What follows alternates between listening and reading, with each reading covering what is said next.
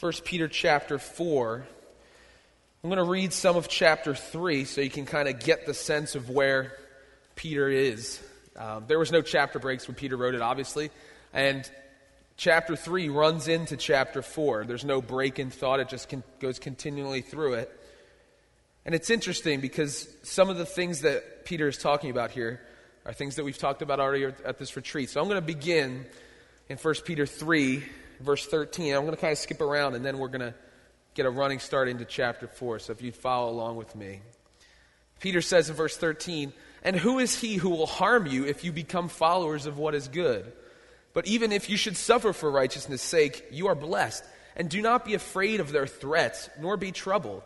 But sanctify the Lord God in your hearts, and always be ready to give a defense to everyone who asks you a reason for the hope that is in you, with meekness and fear, having a good conscience, that when they defame you as evildoers, those who revile your good conduct in Christ may be ashamed. For it is better, if it is the will of God, to suffer for doing good than for doing evil." And he says the reason for that. It's better to suffer for doing good than for evil. For, or because, or in the light of this, Christ also suffered once for sins, the just for the unjust, that he might bring us to God, being put to death in the flesh, but made alive by the Spirit. And I'm going to skip down to chapter 4, verse 1. And he says, "Therefore, since Christ suffered for us," we've looked at these things. He's talking about suffering for righteousness' sake. Then he says, "For Christ also suffered once for sins, the just for the unjust." We were wicked, we were undeserving, we were imperfect and deserving of hell. And Jesus Christ, being just, the perfect sacrificial lamb, blameless, without spot or blemish, he took our spot. He traded places with us, that so that he might bring us to God. He bridged the gap for us. That gap, that canyon that was just impossible to cross.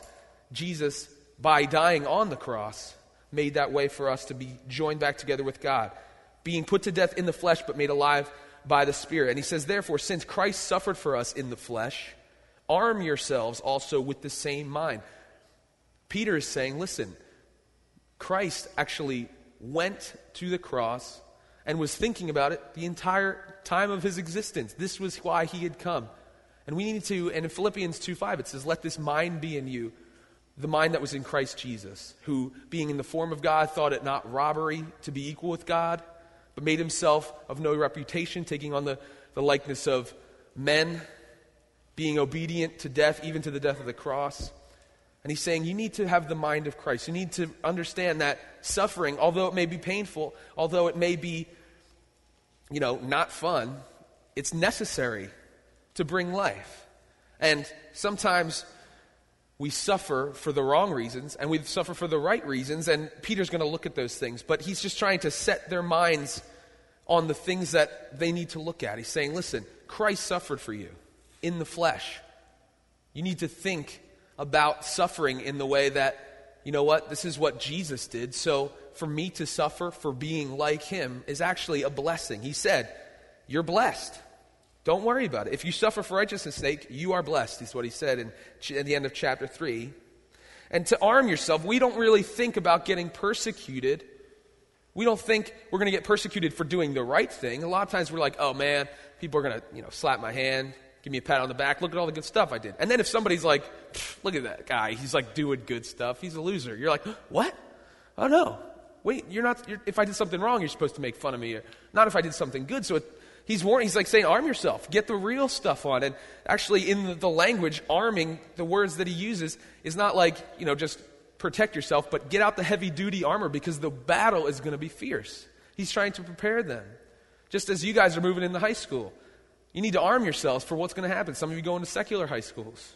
Some of you go into Christian high schools where, I don't envy you. Like, oh man, like Christian high schools can be just as bad because people are like, yeah, we're Christians, but you don't have to be that Christian. I mean, you're crazy.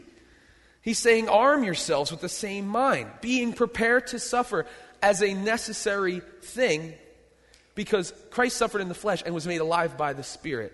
For he who has suffered in the flesh has ceased from sin, that he no longer should live the rest of his time in the flesh for the lusts of men, but for the will of God. And what he's saying is, the person who's suffering in the flesh, like really suffering, is the person who's removed himself from a sinful lifestyle, from sinful activity, and now he's bearing the brunt of all his old friends, of all the people that are offended at him and his newfound faith. They're giving him the business. They're dogging him because he ceased from sin. And he's trying to remove himself. And they're the ones that are suffering. And he's saying it's not uncommon for you to suffer. And he's actually, later on in verse 12, he's going to say, don't think it's weird. Because the people that you're surrounded by every day are going to think you're weird for not wanting to do the same things that they're doing.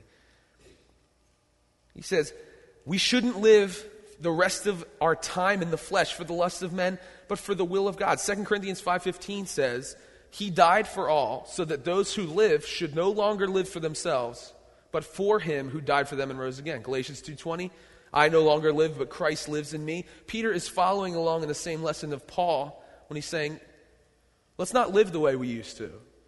Problem is that a lot of people take the title Christian and they continue to live just as they did before they even, made a commitment to the Lord or a quote-unquote dedication of their life to the Lord. He says, but for the will of God. You're supposed to be living for the will of God. Time is always passing. How many hours do we waste in a day on the lusts of men? Now, lust of men doesn't have to just be, lusting the way we think of lusting. It could just be wasting it on the desires or the unhealthy, wicked desires of just mankind. Whatever you want, whatever satisfies you. How many hours do we waste on that? How many hours can we get wrapped up on I am? And it's funny because we'll get there in verse 3, but we don't spend enough time doing the things for the will of God. And we waste our time doing the things that are the lusts of men. We need to find out what the will of God is and do it. And how do we do that? Well, in Romans 12:1-2, Gil had mentioned it before. I think Brian may have mentioned it. He says, offer your bodies as a living sacrifice, holy and acceptable to God. It's your reasonable service. And he says, do not be conformed to this world.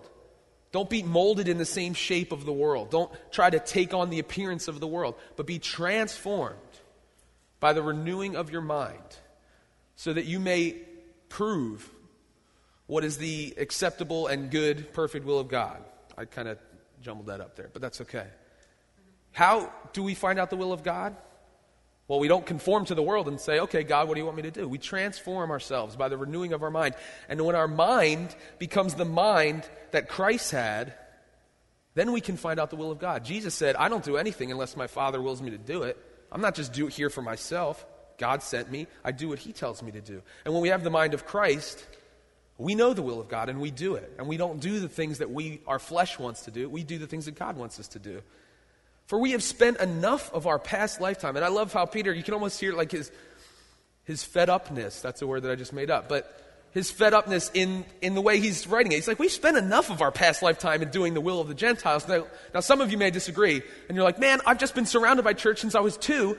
I haven't gone out there and done all the stuff that everybody says is so much fun. So why can't I just go out and experience some of it? You know why? Because it's a waste. Look what he's like. We walked in lewdness, lust, drunkenness, revelries, drinking parties, and abominable idolatries, and we'll look at that.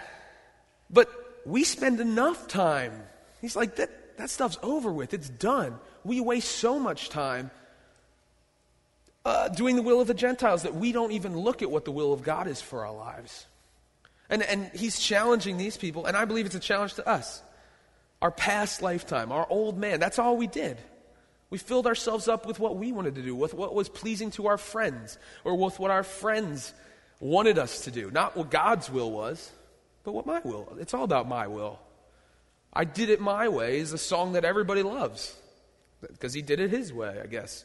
The walking in the Gentiles, it says we walked in lewdness. Now lewdness, sexual impurity, basically just living without any boundaries at all. Just kind of doing whatever you want. Doesn't matter who you affect or who you come in contact with. Lust, we think of lust in a certain way, but doesn't have to be just a sensual thing. It could be any unhealthy desire for power, for blood, for pride, for money, whatever it is. You can lust after tons of things. It doesn't have to just be a guy or a girl. And all these things are what the Gentiles, and he's saying, we've already spent time in this. And you're like, oh, I'm only 12 or 13 or 14. I haven't done any of this stuff. Great. That's what God would rather your testimony be. Gil talks about the truth and the song My Story. He says, I don't have a horror story. I'm not going to try to rap it. I'll just say the words in plain English because I'll sound stupid if I don't. I don't have a horror story. God kept me from my youth. I give him all the glory. He didn't go and live out his life and say, oh, I'm going to get drunk. I'm going to sleep with everybody that I find. I'm going to shoot up any chance I get and get saved out of that. And sometimes we can think like, oh, well, I don't have a testimony. Our testimony is that God is so gracious that he kept us from destroying our bodies and ourselves and our minds and our brain cells because he had something better for us from the age of 13 on. Not like 27 and then you only have, maybe 40 more years. 13, 14 years old. You have 50-something years to live your life for the Lord, to do the will of God. He's saying we've spent enough time. And we all waste time, obviously. It's just the thing that we do. Time is something you can never get back. We sit, it's funny because you're winter retreats and it's like, chapel again? You actually hear people when we're walking down. I'm just like, oh, yeah, chapel. That's like why we came, isn't it? But kids don't. They're like, yeah, zip line, woo. And they're like, man, the chapels are so long. I can't even stay awake. Well, why do you you could be on IM and it's like 6 o'clock at night and then you look at the clock again, it's like 8:30. That's like 2 times the length of chapels and the Bible studies are at church and all this stuff, and that goes like that. Why? Because it's going to be, the enemy's going to make it entertaining for you to do the things that aren't the will of God. Not that like going on the computer, God's like smiting you down, but some of the stuff that we do on the computer, obviously God's not pleased with. But when we're doing the will of God, the enemy tries to make that like the boring thing. Like, look what they're doing. The Gentiles, they're lewd. All right. Well, lewdness sounds really gross. Why would you want to be that way? But a lot of us are pretty lewd, and we don't even realize it. Drunkenness, self-explanatory.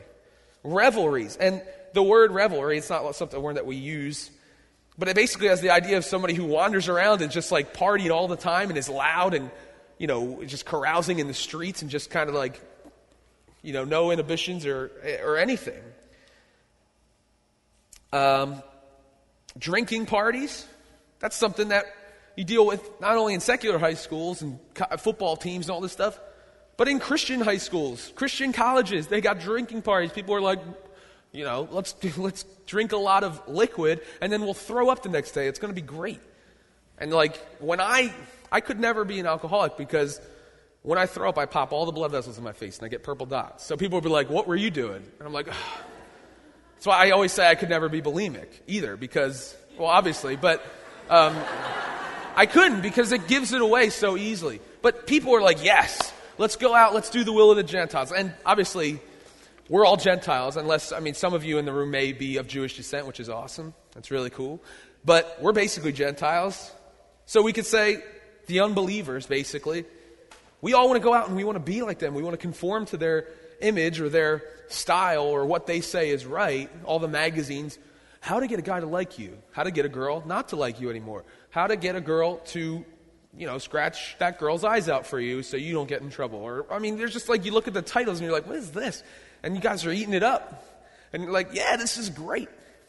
The bands that we listen to, totally about getting accepted by the world before getting accepted by God. And we talked about it, and Brian talked about it, the fear of man. Gil talked about it today. Like, it's so much more important to, make sure that the 13, 14-year-old friend that you have thinks you're cool than, for God Almighty to allow you into heaven. Where's our, I don't know. Where are we putting, the security of our future? In our friends who... Hate to break it to you, you're probably not going to hang out with the same friends once you get out of high school, college. It just doesn't work that way. When I was in junior high, and I see you're probably like, yeah, right, we're like so tight. I was in junior high, and people always used to say that, you're not going to hang out with your friends that you did in junior high. And I was like, what? But we we did the spit handshake and everything. We're like tight for life. Graduated from high school, gone. I was like, where are they?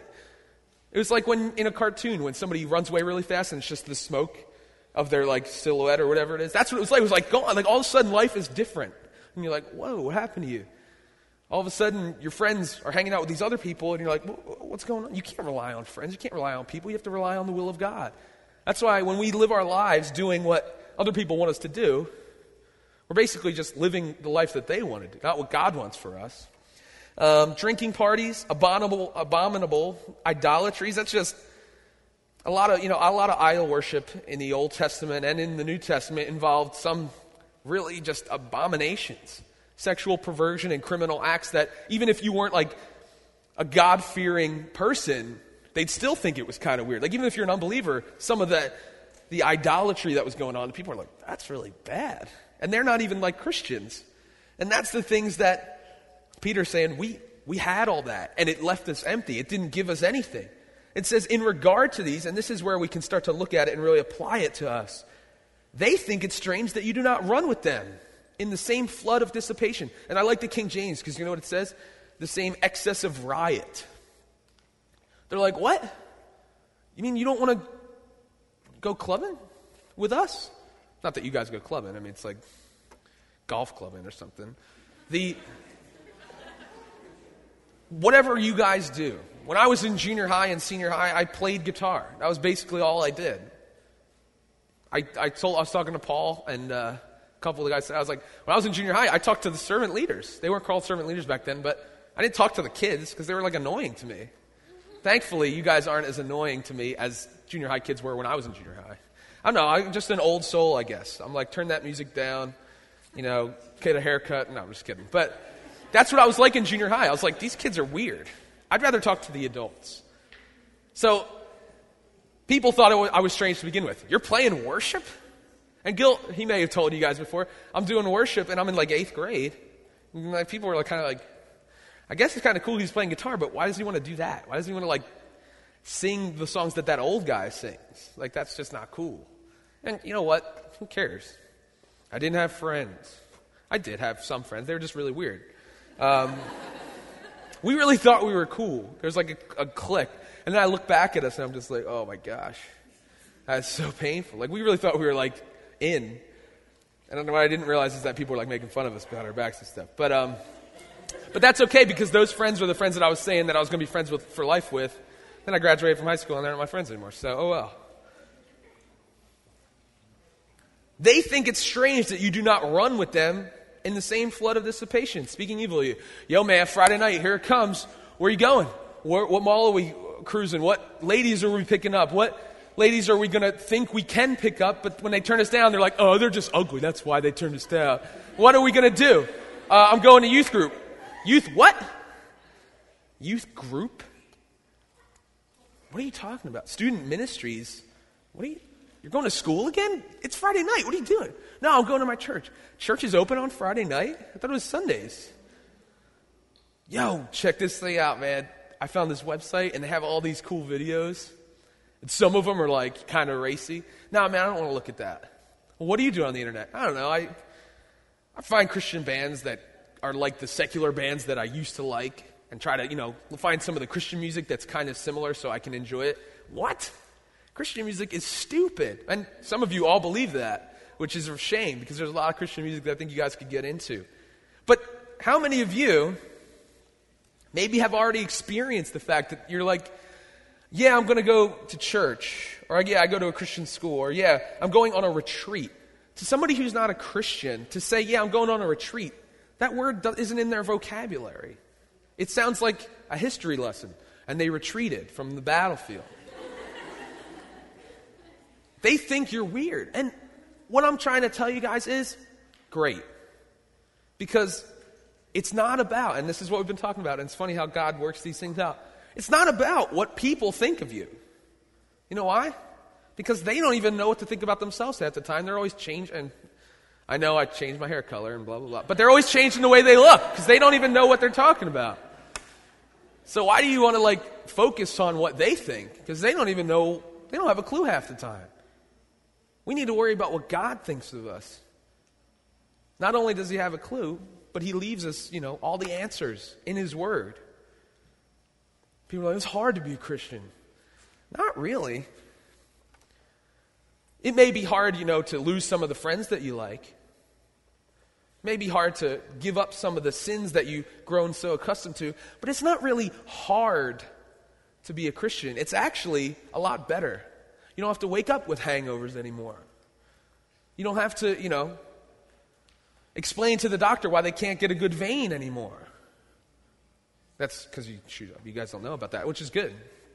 You don't have to explain to your girlfriend why you were with this other girl, or your boyfriend why you're with this other boy. It's not that hard. Somebody said, I forget, sorry, I had a lot of conversations, and I can't, give you the credit for talking to you and telling me this thing, but somebody said, it's just easier to tell the truth because you don't have to remember. Oh, Kevin said it. Kevin Ryan. He's like, he talked to a guy, and he's like, I'm really lazy, and lazy people have to tell the truth because it's too much work to lie. It really is. Now, Kevin didn't say that. Somebody he heard. So Kevin's not lazy, but the person he was talking to was. So it was just kind of funny. It's actually harder because you're like, man, I have to find purpose for life every single day. Well, when you're a Christian, you have your purpose for life. It's Jesus Christ. But people think you're weird. Wait a minute. Warren Wiersbe has a quote that I like. It says, unsaved people do not understand the radical change that their friends experience when they trust Christ and become children of God. They don't think it's strange when people wreck their bodies, destroy their homes, and ruin their lives by running from one sin to another, but let a drunkard become sober or an immoral person pure, and the family thinks he's lost his mind. And isn't that true of our society today? Yeah, there's Johnny out on the rocks going, dreadlocks, swallowing rags, only eats hummus and things that are from organic. And, that's just him. I mean, he's a little out there. Johnny gets saved. You're crazy. Go back to that. Joe Fush always says his parents were fine with all the different things. Once he became a Christian, they're like, oh no, what's next? Aliens? What's he going to be talking about now? It's interesting how that works. People love you when you're doing stuff with them that's destroying your life. But once you get something that actually has purpose and meaning, all of a sudden you're just really weird. Now,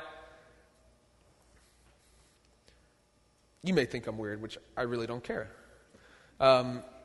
Because God doesn't think I'm weird. Well, maybe he does sometimes, but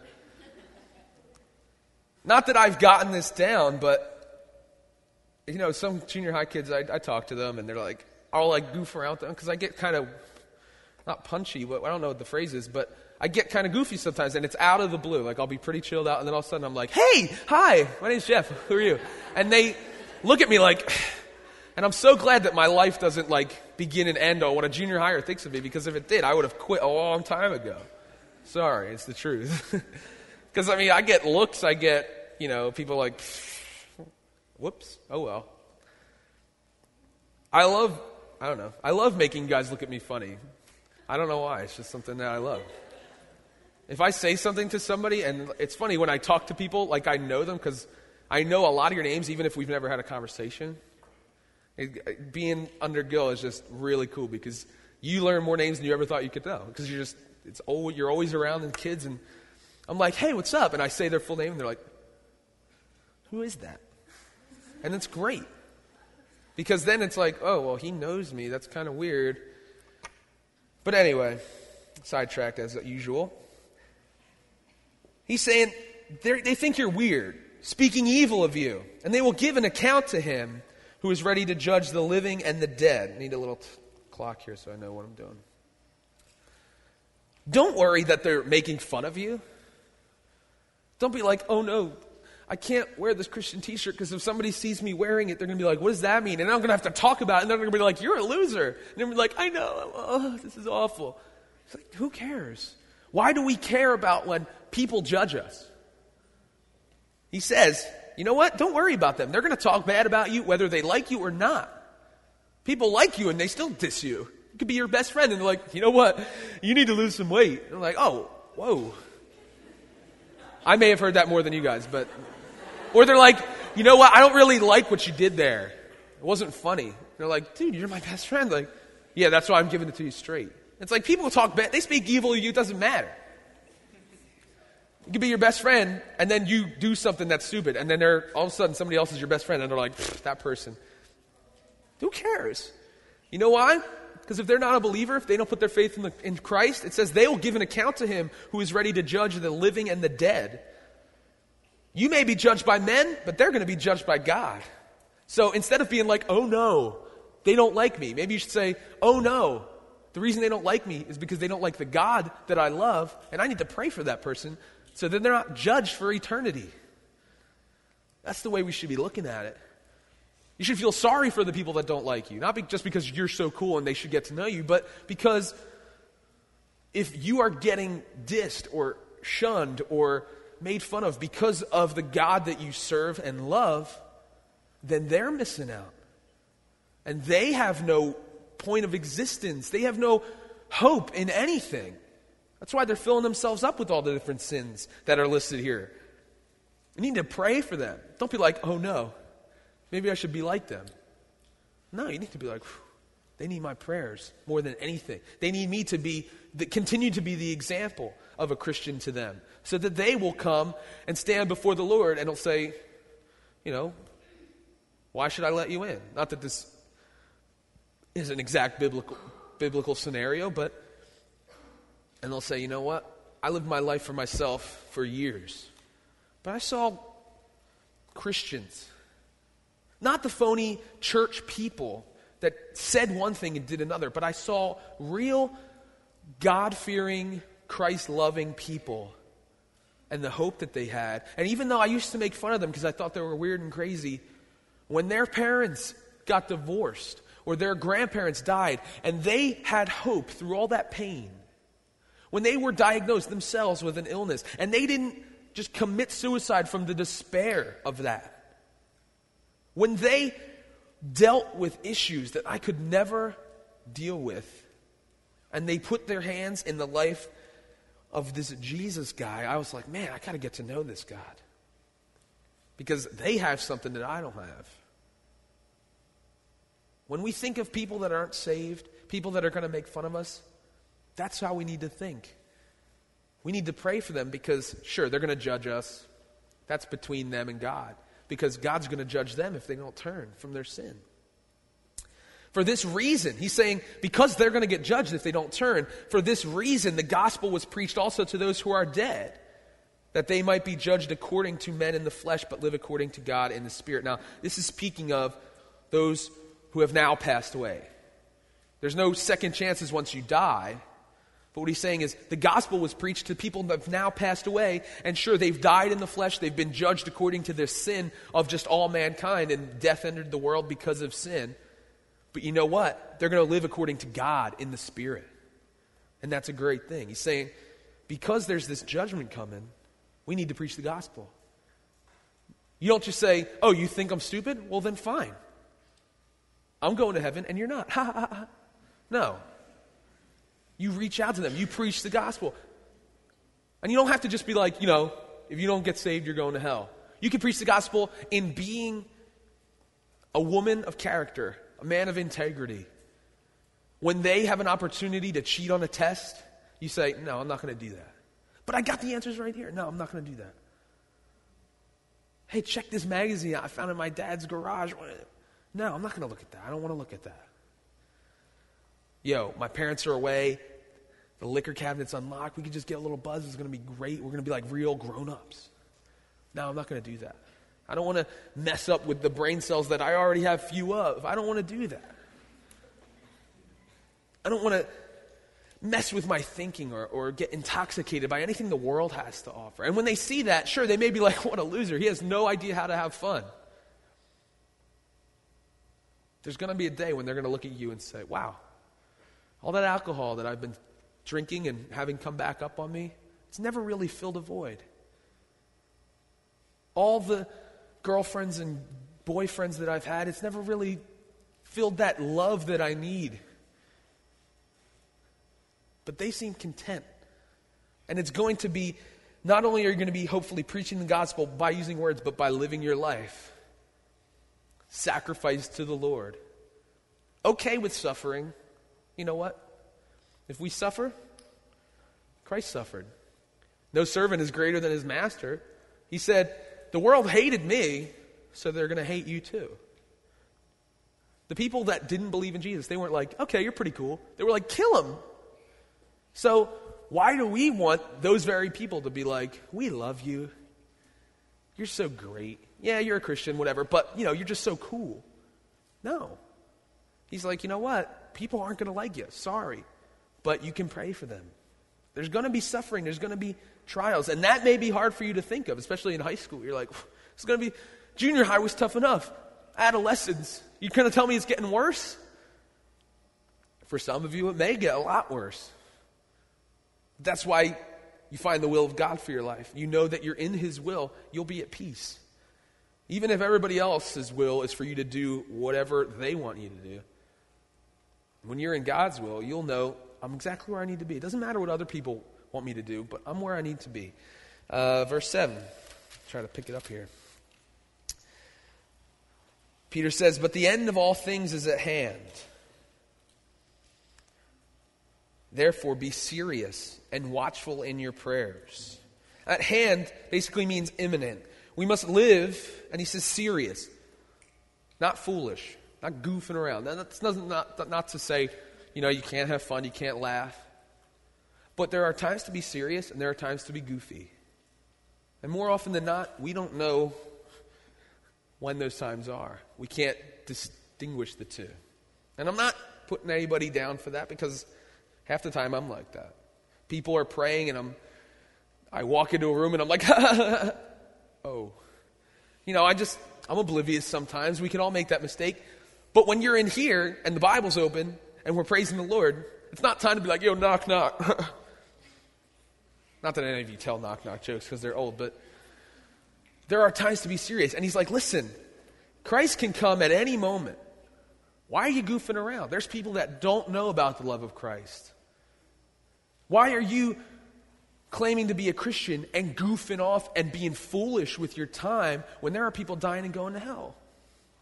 And Peter's not, he's not being sugar-coated and watered down. He's saying the end of all things is coming. It's imminent. That means it's going to come.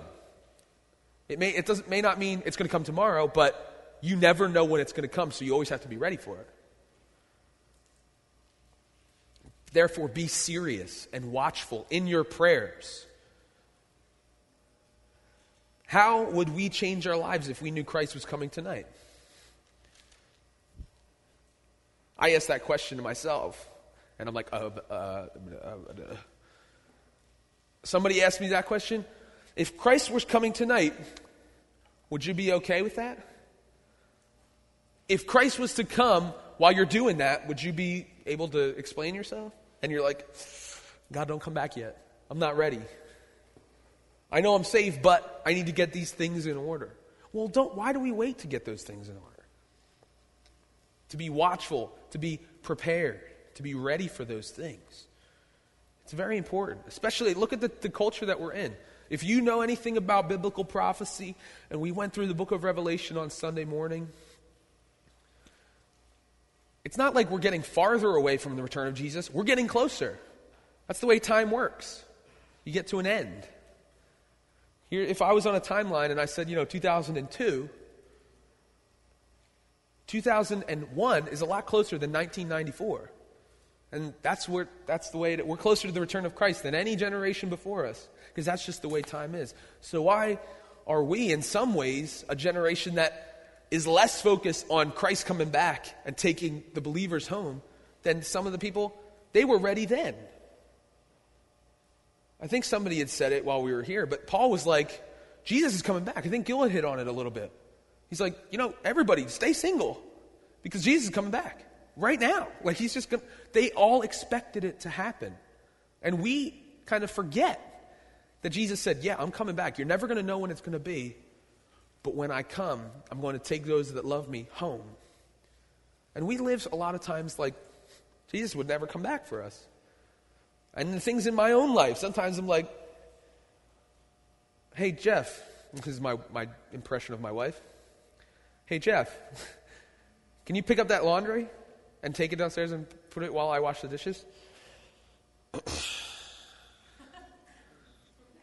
Yeah. Why couldn't you wait for the commercial? Or whatever. Jesus shows up and I'm like, oh, I was getting the laundry. I'm sorry. Now, that's never happened. We have a perfect marriage. But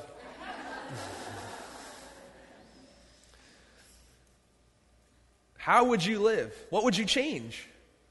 And it's sobering to think about. God's coming back tonight. Are you ready? Are you praying for those that are making fun of you for being a Christian? Are you praying for the people in your family? And this is a challenge to me as well as to you. It's a challenge to all of us.